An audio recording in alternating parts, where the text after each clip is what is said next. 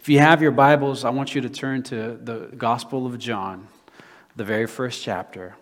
We've been parked here for the last couple of weeks as we consider Christmas and the excitement that Christmas brings. You know, you look at a kid who's going through the store.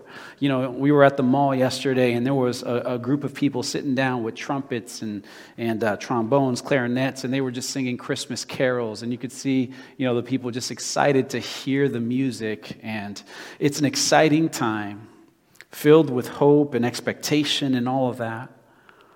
But I'm mindful that around this time of year, it's also a time of great depression. It's a time of great hopelessness. There's many people who do not have hope and do not experience hope during this season.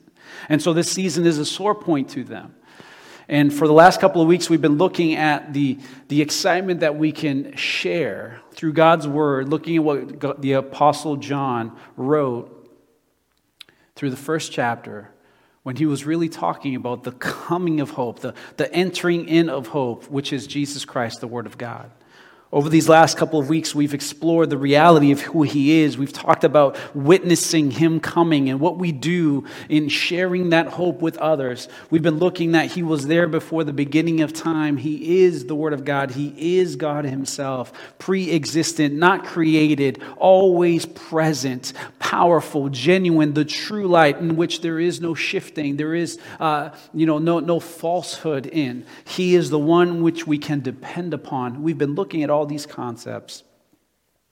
And today I want us to just explore a little further some of the hope that we get to experience. See, I feel like in this world there's a lot of folks who, you know, experience hopelessness because they think some faulty things in concerns in relation to God. There's a number of lies that the world would want us to believe. And I was considering a couple of them, especially as it comes to this time of year.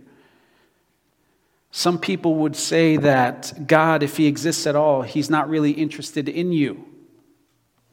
You see that theme kind of poured out in movies and, and pop culture and different things. Uh, God, if He exists, He's not really interested in you. And secondly, if He exists at all he, and He does love you, well, His love is conditional. His love is based on something. It's based on maybe your appearance or maybe your position or your performance in life. It's based on a condition. And our world wants to question these things. I feel some people, as they come into this season, yeah, it's all the hoopla and excitement and all of that, but they miss the reality that, yes, there is a God who existed, as John has been talking to us about, that he does care for us. And I feel like this passage, these next couple of texts, these verses, will counter these arguments and these lies that the world tries to, to, to put together and and dictate to us and proclaim to us. Our text begins in John chapter 1, verse 9. If you're there, say amen. It says, The true light, which gives light to everyone, was coming into the world. Verse 10 He was in the world, and the world was made through him, yet the world did not know him. He came to his own, and his own people did not receive him. But to all who did receive him, who believed in his name, he gave the right to become children of God, who were born not of blood, nor of the will of the flesh, nor of the will of man, but of God. Amen.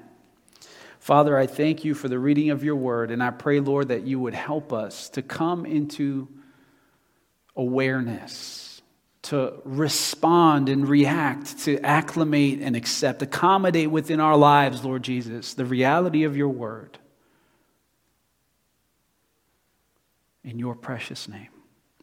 Amen. I want to squash it right from the get go. When the world says that God, if he exists at all, is not interested in us, that's a lie that this Christmas season you have to realize some people are experiencing. If God does exist at all and He does, in fact, care about us, if He's interested, well, He's only interested through conditions. And because there are conditions, there are means and opportunities by which you may lose His interest in you. If I am reading this text, I've got my proof in the pudding right here that that is a square lie. It is, it is a blatant, oblivious. It is clearly a lie. See, if God appeared in the flesh, if he appeared in human flesh, if God stepped into humanity, then that by default means that he is interested in mankind. If he decided to step into the neighborhood, that means that he is interested in mankind because he had no reason or necessity to do so of his own. God does not need to save humanity, He chooses to do so. God has no necessity. It's not part of his existence. He will not be less than. He will not be unfulfilled. He cannot continue to exist without our existence. He is self existent, as we've been talking about all throughout this series here. If God stepped in, having no reason to invade human history, if he came to us in the flesh, as this passage tells us, then he clearly loves humankind. But it is extremely obvious if you read this because of a specific reality that John proclaims. He says that he gives those who receive him the right to become children of God. That right that nuance cancels out every single lie that God is not interested in us. For he did not have to do that either. The first question that comes to my mind as I'm considering this text God stepping in, the word becoming flesh the flesh, the word existing since the beginning, creating everything, having its being in and through and for, and all of this incredible theology that's here, if I consider this, the question that comes to my mind is who has he given the opportunity to become a child of God? And with a resounding answer, we can say through this text, the word is everyone. Everyone has the opportunity. Everyone has the privilege. Everyone has a chance to become a child of God. Everyone has an opportunity to witness and experience the fact that God, in fact, does love us and is interested in us. Every person. Tell your neighbor, everyone. Now tell the one that you did not want to talk to just a second ago, turn to your other neighbor and say, That's you too. Everyone. Everyone, the answer is resounding. Every, each of us, any of us, can become a child of God. God has made an offer and extended it to all of mankind. For the text tells us in verse 10 He was in the world, and the world was made through him, yet the world did not know him. Verse 11 He came to his own, his own people did not receive him, but. Don't you just love it when the scriptures inserts that interjection right there, that little three letter word, but? Especially when scriptures introduces that little word after a whole bunch of negatives. He says, Nobody received him, nobody accepted him, but all who will receive him, he gave the right to become children of God. Amen. Your invitation is a blanket invitation. God simply extended a blanket invitation to anyone who would receive him. Anybody. It's not based upon your performance. It's not based upon any of your skills. It is not based upon your body and your appearance. It's not based upon your relationships. He has extended an invitation, and it has nothing to do with how much money you have, and it has nothing to do with uh, who your family is. He has extended an invitation simply because he chose to do so. He has chosen to extend an invitation to you. It has nothing to do with anything other than His love. Your invitation to be a child of God is not based on what you know or who you know. It's not based upon you being rich or famous. It's not based upon you being influential or powerful. It's not based upon you being artistic or intellectual. It's not based on anything other than the fact that God has invited you to be his child. He's made the invitation, not on your worthiness, but His alone. God has reached out to us. That is the beauty of Christmas, the Advent season, every December. The beauty is that God has reached out to us, inviting us not based on anything else but Himself. And then He gives us a choice.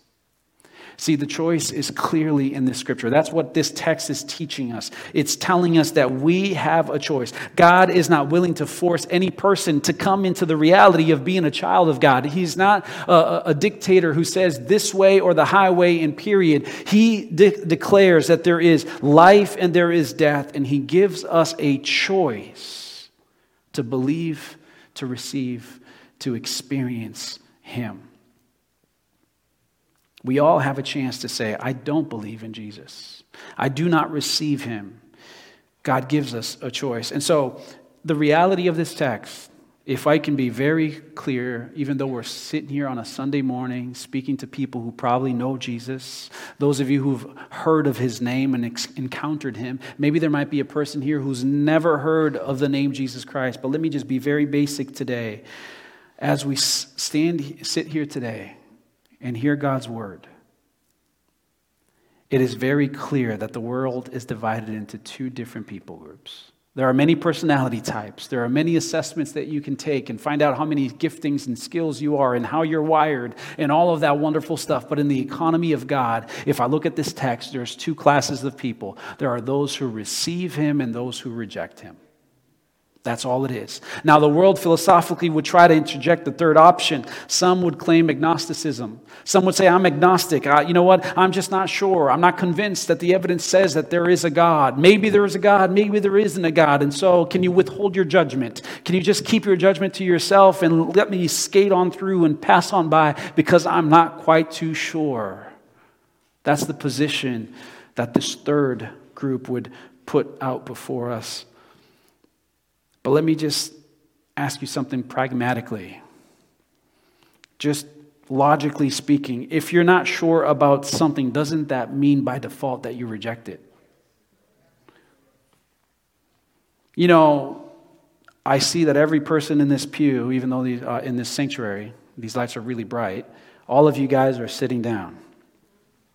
Now, you guys, when you came into this uh, sanctuary, did you wonder whether the pew was going to hold up your weight today? Maybe you're sitting in a pew and it's just you. We have to listen to the message last week and make a change about that. That's number one. But number two, maybe you're looking at your row and there's more than just you, and there's a few people, your family members and friends, and those other folks that you've seen in church are sitting in the same pew. Did you wonder, is this pew going to hold up the weight of myself and all these people today? Maybe some of you guys thought of it. I don't know. Maybe you did.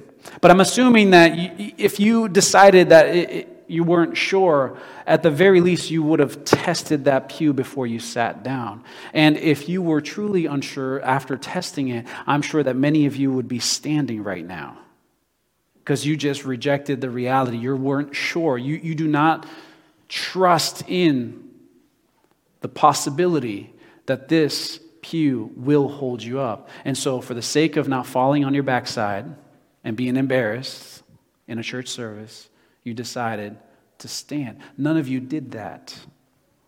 Or what about when you drive a junker, or actually any car for that matter that you don't know? If you're a wise person, you're going to, before you start rolling down the road, you're going to test some things. The most important of which is you're going to make sure that the brakes of that car work. You're not going to want to find out whether the brakes of the car works and if it's shot or, or, or available and connected and working in proper order when you come to an intersection or the car in front of you slows down. That's not when you want to find out. You will reject that car. If you are unsure of that car, you, you will not drive it. You'll find other means of transportation. And so, if you're just not sure about a thing, if you're unsure of it, then that means you're making a decision. In essence, you are rejecting it. And so John is speaking and he, he's bringing in this reality that God is interested in humanity. He cares, for he was the Word in the beginning. He existed before it all. He stepped into the world, becoming flesh. He cares enough. John is bringing all this into their reality, and he's saying, now you need to have a response. You need to respond to it. The beauty of Christmas is that it is a natural invitation for a response. We need to respond to something, not Santa Claus and gift giving and the best gift and the ugly sweaters and all this other stuff. We are to respond to the person of Jesus Christ, the true light that came into the world and made his dwelling among us. There is no agnostic position, there's either acceptance or rejection. That's all it is. Scripture makes it very clear here. And unfortunately, it also makes clear if we read the context of the word and we read other passages that a lot of the world is rejecting Jesus. Broad is the gate that leads to destruction, but narrow is the way that leads to life. He was in the world, and the world was made through him, yet the world did not know him. He came to his own, and his own people did not receive him. But to all who did receive him, who believed in his name, he gave the right to become children of God. You see, the choice is ours today. The choice is for every person at Christmas time. You can choose to be a child of God, or you can choose to reject God and be an orphan. That is the teaching of this text. The question is, how do we become a child of God? And John doesn't get into the details within this, these three verses, but he gives us glimpses and he gives us clues to it, and he elaborates down the road. The two conditions, the two clues for you to become a child of God, to experience hope at Christmas season and all throughout the year, is that you need to receive and believe. You receive and believe in his name. Can someone say amen? Receiving Him, receiving Jesus. What does that mean? Simply, as we come into this service and prepare for Christmas, what does receiving Jesus mean? When Jesus offers himself to you, how do you engage him? That might be the simplest way for you to consider it and contemplate receiving Jesus Christ. When Jesus shows up and offers himself to you, do you welcome him into your life for what he is? See, when he comes as Savior, you welcome him as your Savior. You welcome his salvation. When he comes to you as counselor, you welcome his counsel. When he comes to you as protector, you welcome his protection. When he comes to you as the great provider, you welcome his provision. When he comes to you as a leader, you welcome his leadership. When he comes to you as the authority figure, you welcome his authority. When he comes to you as king, you welcome his rule. To receive Jesus is to receive him for who he is and for what he is and for what he demands of your life. See, many people experience Jesus as the nativity scene in their house, or um, they might, you know, talk about Jesus Christ and how they've experienced him or accepted him in their lives. And, and that's great, it's important. But let me just tell you, there is no peaceful coexistence with Christ, which has no claims over your life. There is no peaceful coexistence. As if we could invite him and relegate Jesus into a corner of our house and then say, Hey, I'll grant you audience every time I'm going to sit down at a table to eat some food. You have a few minutes, you got your window, have your opportunity, and then go back into your room, Jesus Christ. To receive Jesus is not to say, hey, you can come into my life, in my house, in my family, in my walk of life, in my work, and, and, and my hobbies, and my attitudes. You can come in, you can stay as long as you want, but please keep your music down.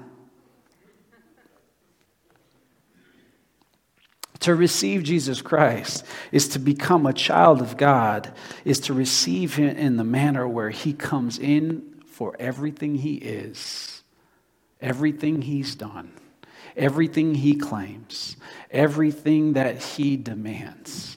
That is receiving Jesus Christ. To receive him in this manner is what John is saying enters you into the right of becoming a child of God. But you have to also believe in his name. This Christmas season, as men and women are experiencing hopelessness, pain, distraught. They, they're, they're, they're looking at their lives, and maybe it's a mess. Maybe there's people going through divorce and going through challenges, going through impossibilities, layoffs, and sicknesses, diseases. Uh, they might be going through just challenges and setbacks, whatever it may be. There is real hope that's available when we tell them God has invited you to become his child, the one who was and is and will always be, who has everything within his control, has invited you into relationship with you he wants to adopt you.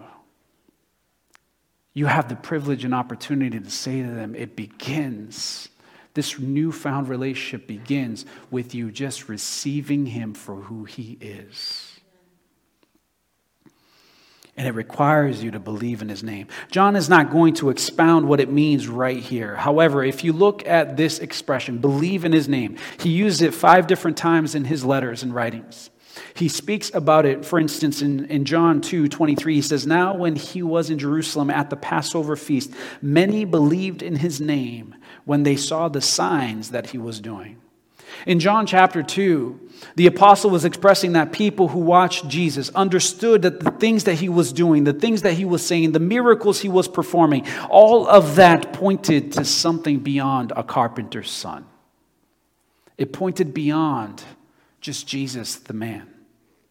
It pointed to more than simply a person, but it pointed to the fact that Jesus Christ was the Messiah. He was the one who was to be sent of God. He was the expected one. Therefore, they began to view him as he truly deserves to be seen as the Son of God. Jesus, the Son of God. Now, believing in Jesus is more than just receiving him, isn't it? How many of you have received guests into your house before? Anybody? You've had a guest stay at your house. You've made a space for them in there. You've accommodated them into your routine and into your family for a season or a period of time.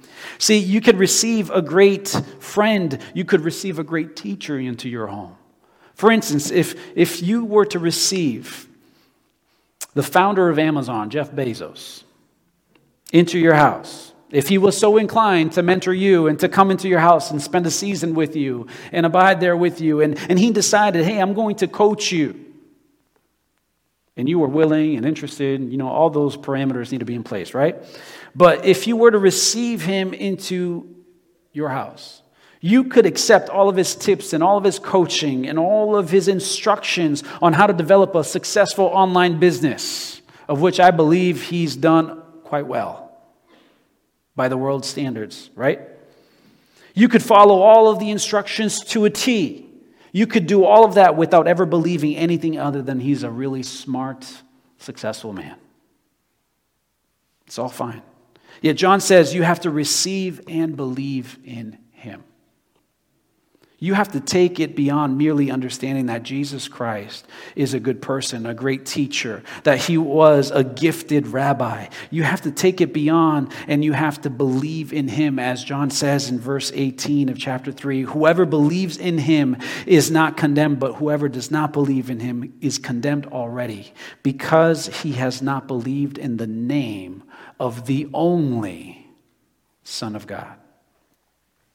John begins to tie the knots, tie the pieces together, and link things that it's not just believing in the name, but it's believing in who that is at its core, the Son of God. John says in his first epistle, This is God's commandment that we believe in the name of his Son, Jesus Christ. He continues in 1 John to say, I write these things to you who believe in God, that you may know that you are and have, that you have eternal life.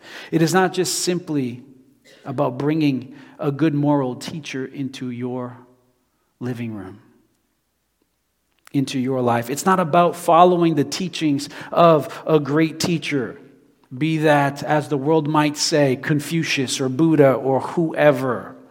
It is rather believing and bringing the great moral teacher that stands above all other teachers, the one who is exceptionally above all else, who was and is and will forever be God the Son of God, Jesus, who was the Word, who became the Word in the flesh, the revelation of God, the fullness of God revealed in the Son. It is believing in His name and acknowledging Him that He is who He says He is. He's done all He's claimed He, he would do, and He did. And that His truth, as the anointed one, the Son of God, is for you, establishing, fulfilling a new reality in your life.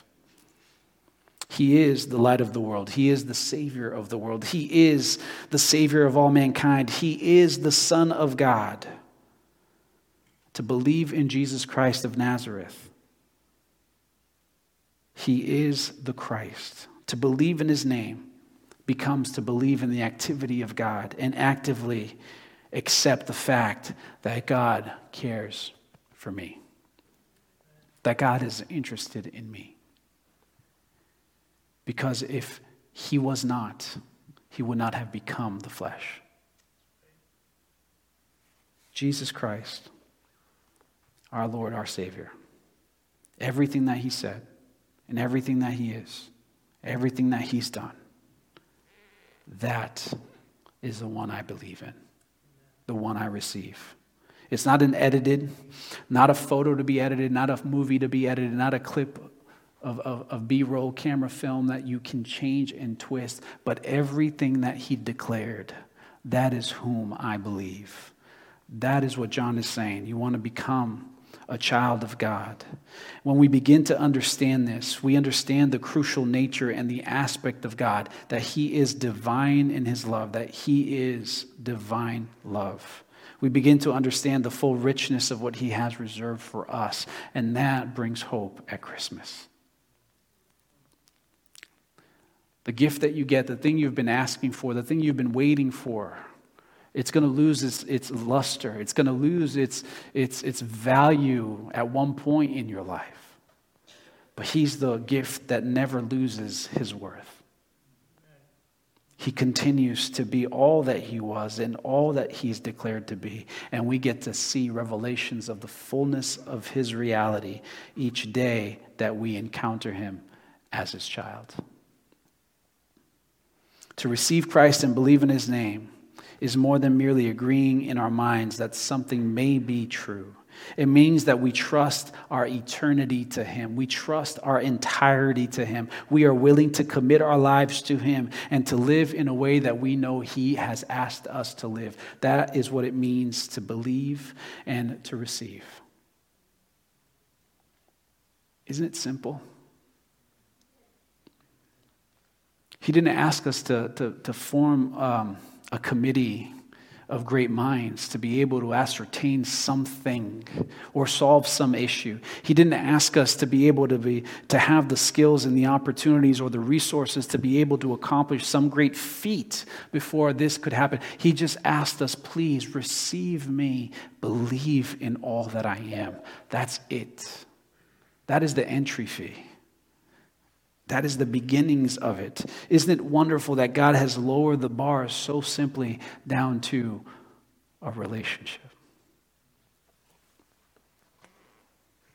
Now, if John is speaking, you know, here and all throughout um, his writings and explaining the beauty of the incarnation and Jesus stepping into the world.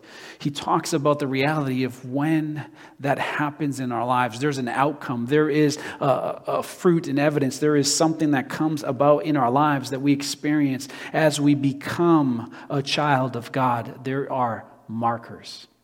Let me just share a few with you and we'll conclude our time today. But I, I, wanted you to just be aware of this simple reality God is for us, He is intimately caring towards us, for He stepped into humanity. And He gave us something that He did not need to do the right to become His child. What happens when we do this? What happens? We become a new creature, as the word tells us. What it means to be a child of God is that we are totally transformed. Things change in our lives. There's a shift that happens. There are consequences to that decision that are positive and wonderful that we get to experience. There's a change in life now. And you've probably heard this before, yet practically, what does it mean? Second Corinthians tells us that when we become a child of God, Paul says that anyone in Christ is a new creature. A new creature. The old life has passed away and the new life has come in. We have been made new. What does it mean to be a child of God? It means that you are made new. Somebody say that, made new. We are made new. A transformation has begun in you. And this is the point that most of us need to reflect upon. Up until now, we've talked about things that we know in church. These are staples, core concepts. Receive Jesus, believe in Him. We've talked about these things. We talk about it every time the gospel message is proclaimed because that is the core of what He's expected of us. But when we become a child of God, everyone who's been given this opportunity, to become a child, we know that it is not the end becoming a child, it's only the beginning. Becoming a child of Christ is a beginning. It's like a parent who chooses to, to um, a family who chooses to adopt a child that, that's become orphaned. That child will come into a new home, and now there will be new parameters and new rules and new relationships and new expectations that's given to that child that might be different than their home of origin. It is not because that child uh, you know, needs to fulfill those things in order to be part of this family, but it is the reality is that that child has been added to the family because the parents has chosen to adopt them and bring them in. That is what establishes it. But what happens is now that they're there, the family says, "This is not how you behave in this family." You are a child. You, you, you, are, you know, part. You are included. You have the hope and the privileges and the benefits of, of being part of this family. But now, within this family, you also have a responsibility of living in this manner and fashion, of representing us in this way. When we become a child of God, here's one marker that things have changed that we're made new. We have a new nature. When we become a child of God, it so dominates and transforms our being our whole life, our thought, our conduct, as we bec- it becomes essential to us this reality that we are identified as children of God. It becomes so important to us. We accept Jesus as our Savior when we are adopted into His family, and then something new inside of us begins to change. Our essence, who we are at our core, is different. There's a transformation that comes into our lives that we are truly children of God, that we cannot and will not live outside of that reality and that definition any further. It's a new nature. This change in nature enables us to face the world in quite a different way, doesn't it? This new nature allows us to go through suffering and pain, sorrow in a totally different way than when we used to be without Him. This change in nature shifts everything within us where it changes us. And we can no longer fall back on the justifications for, you know what, that's just how I am. And that is who, don't you know who my parents were? Didn't, didn't you see my family? Haven't you met my spouse? Haven't you met my children?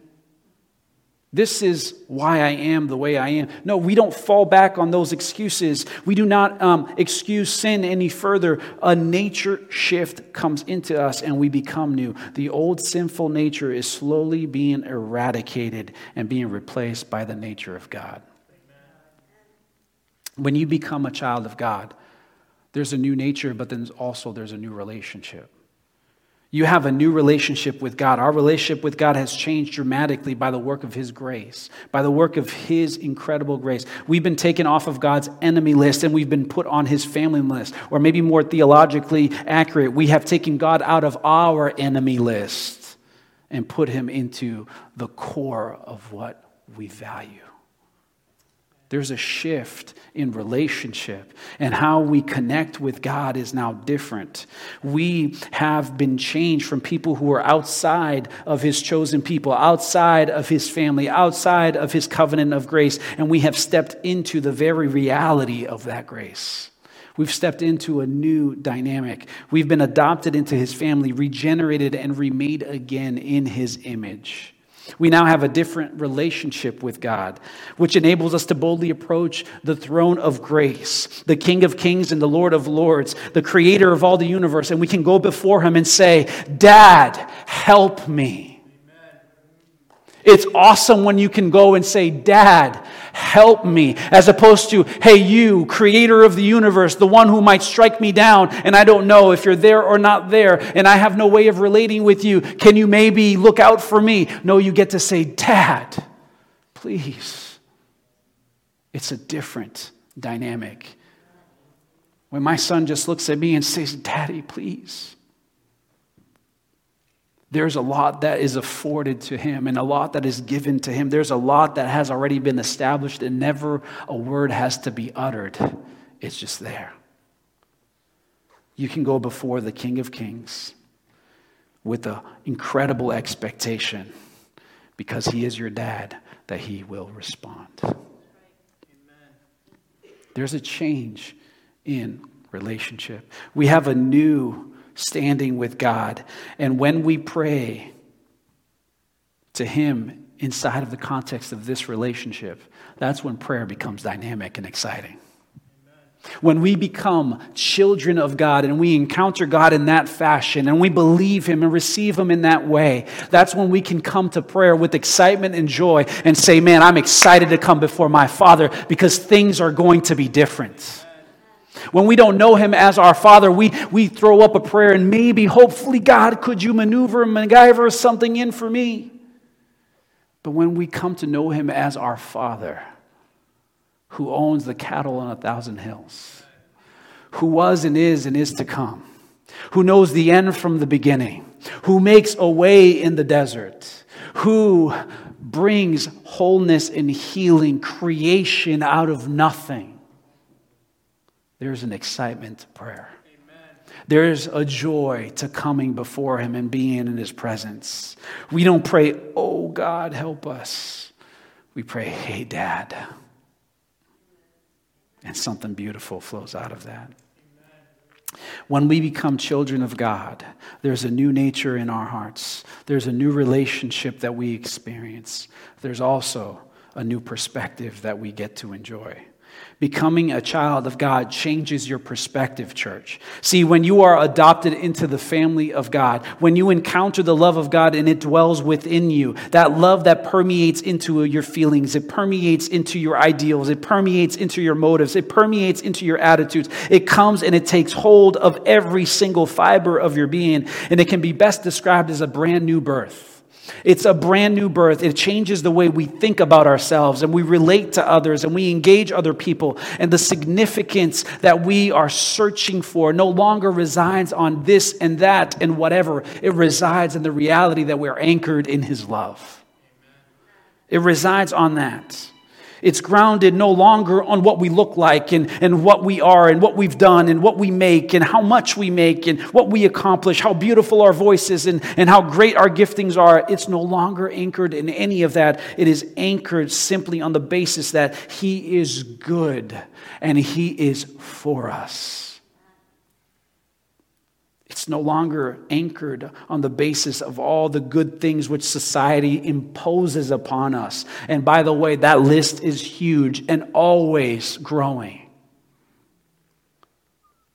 And it's not possible to satisfy it. If you're trying to satisfy all the requirements of what society declares you to be significant and worthy, valuable, then reality check, friends, you're never going to measure up. But rather, if we start gaining our significance in the fact that God loves us and we are one of his children, how easy does it become to rest within his presence? It changes us to be childlike in submission. It changes our psyche. We gain a sense of power, of independence from the circumstances of life. Although I may be going, we can say, like Daniel, that I will praise God no matter what. I'll pray to Him three times a day in front of my window, no matter if the king has made a decree. I will praise the Lord and not reject Him. And even though I go through the fiery furnace, yet I will worship Him. We can change our perspective because we are anchored in the reality of relationship with the Father. It changes how we go about the world. It changes how we encounter our problems and our issues. It changes how we grieve. It changes everything. So we let go and we let God do His work and establish His truth within us. You know, something so simple, for instance, if you look at the standards of this world of what beauty is, we no longer define beauty by what, you know, the world dictates a proper BMI should be. And we don't say, I'm insignificant now because now I have a couple of extra love handles or I have an extra chin. I'm not promoting us to let go of ourselves and not take care of the temple of God. Listen to the, to the message we preached not too long ago about your body. But the reality is that our spouses will lo- love us if they're doing what God has called them to do, whether that happens or it does not, because our perspective is anchored in Him and what He declares to be good. He gives us a new nature, relationship, perspective, but He also gives us a new sense of morality. When we come to be a child of God, what is right and what is wrong, our perspective in that, it changes he helps us to become like the great moral teacher that we love and serve. God puts within us the ability where we can become the peacemakers, the forgivers, the seekers of righteousness. He puts within us a love and desire for a greater sense of morality, like it says in Philippians chapter 2, that we do all things without grumbling or disputing, that we may be blameless and innocent, children of God without blemish in the midst of a crooked and twisted generation. We have a new sense of morality. We have a new basis for morality. Not just instruction in it, but we get to live as the light of the world has come into the world. We live in conjunction with that light, impacting what is right and wrong around us. God changes many things when we become His children. This Christmas, the reality is this we're celebrating the birth of Jesus, the arrival, the advent of Christ. When he stepped into the world, he brought hope with him. That hope is for us, it lives within us. We are carriers of that message. We witness that hope to others, like John the Baptist did last week. We also have to come to the reality and the grips that we have a choice to make with the reality of his arrival. We weren't invited to be a child of God because we might be beautiful. You were not invited because you are beautiful, which I know you are. We're not invited because God has called us and given us a beautiful voice, which you may have giving you an incredible skill, which you may have. We're not invited to be a child of God because we are rich enough to own cattle on a thousand hills. We weren't called to be a child of God because of our goodness, but because of His. True light has come into the world. He is coming into the world every Christmas season for somebody. The gift that always gives and changes everything is coming every Christmas season. We have an inbuilt invitation. Do you want to receive and believe Him? You could do that, or you could reject Him. Those are the only two choices. He's come in as the light of the world, not because of who your parents are not because of your own will, not because of anything that you have done, not because you are worthy, but because God alone is worthy. And He chose to share His love with you. That message will preach every Christmas. That message will bring hope to any heart. That message will break down barriers and change perspectives if they truly grasp the reality of it. I'm going to invite the team to come up and we're going to spend some time just seeking the Lord. Because we have to respond to this text. The Puritans used to teach that adoption is greater, it's a greater privilege than even our justification. And frankly, I agree with them. Justification has placed us in the courtroom of judgment. And because of the saving work of Jesus Christ on the cross of Calvary, we are justified. We are declared righteous by God, who is the judge of all the universe, righteous, not guilty, excused. However, because of God's great love for us, because of God's great love for humanity. He doesn't just tell us to go free. Go, you have been released. You are now released to be spiritual orphans, homeless. But He takes us and He declares us to be His very own children. Adoption takes us from the courtroom and the street, and it places us in God's house. Can someone say amen? We are given the rights and the privileges of children. We are given sonship status, daughter status, no longer aliens and outsiders, and made part of God's family. This God doesn't love me. Well, let me just tell you, He invites you to be His child. You got a home, you got a family, you got a purpose. Let me just tell you, God invites you to be part of His. He invites you to be part of His. If that is not love, if that is not God caring for you, I don't know what would be. He's invited you in. He's invited you into a place where He can call Himself your Father and declare Jesus to be your brother. Receive and believe in His name to become a child of God.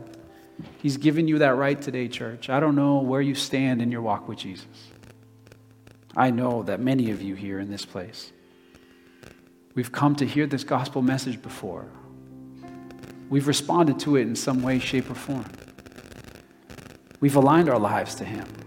We've made room for Him within our hearts, within the context of our homes, our life, our lifestyle.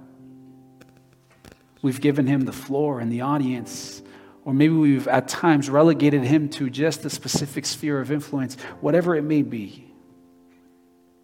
He gives you the opportunity today and every Christmas and every day for that matter to fully receive him and experience the fullness of who he is.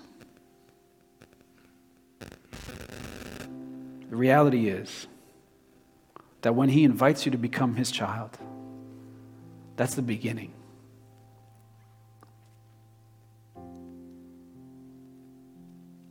a confession I have to make before you guys here today. I've been wrestling with this idea of inviting people to pray a prayer and receive the Lord Jesus Christ as their Savior. I will continue to do so. But let me just tell you this I fail you if I just make that the entry point, the final point, the end destination. Because if I look at this book, Jesus says, Come follow me. Following is hard. Saying a prayer one time is easy. Saying it while we're together here and God is moving in our midst is easy.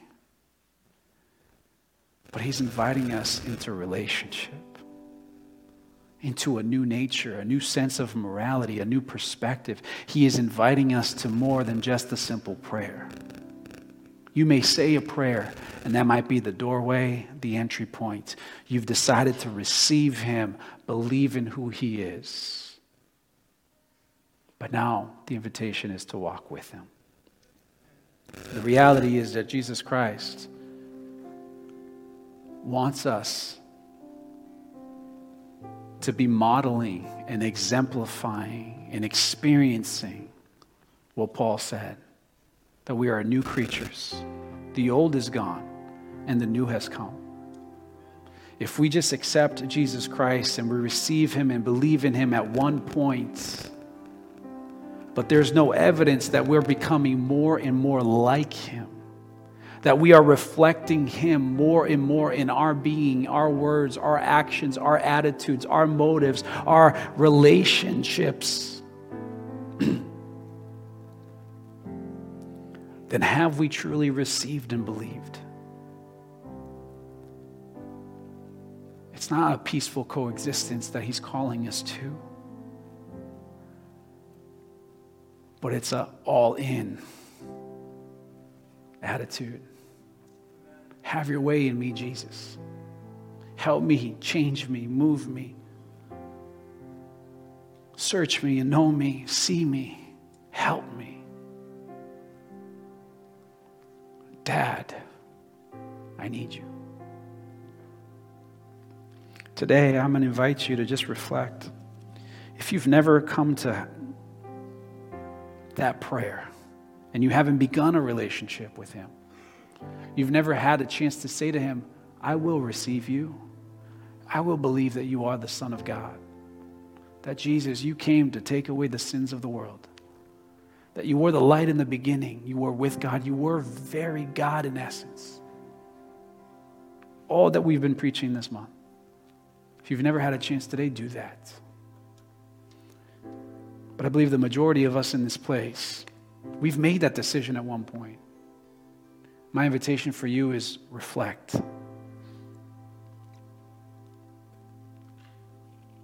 How do I look like?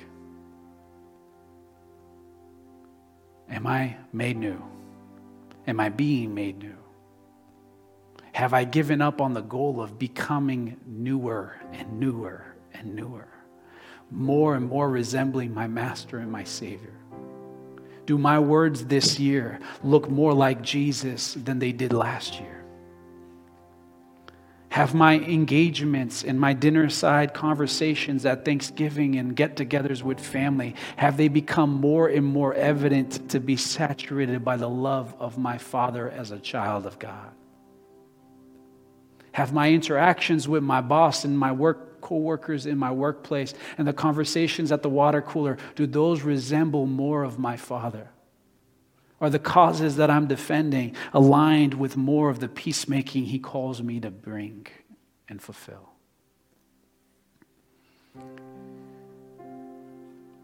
Here's the invitation, church. Whatever you've done, however you've measured up, the beauty is that it does not change His love for you. His concern for you is still the same.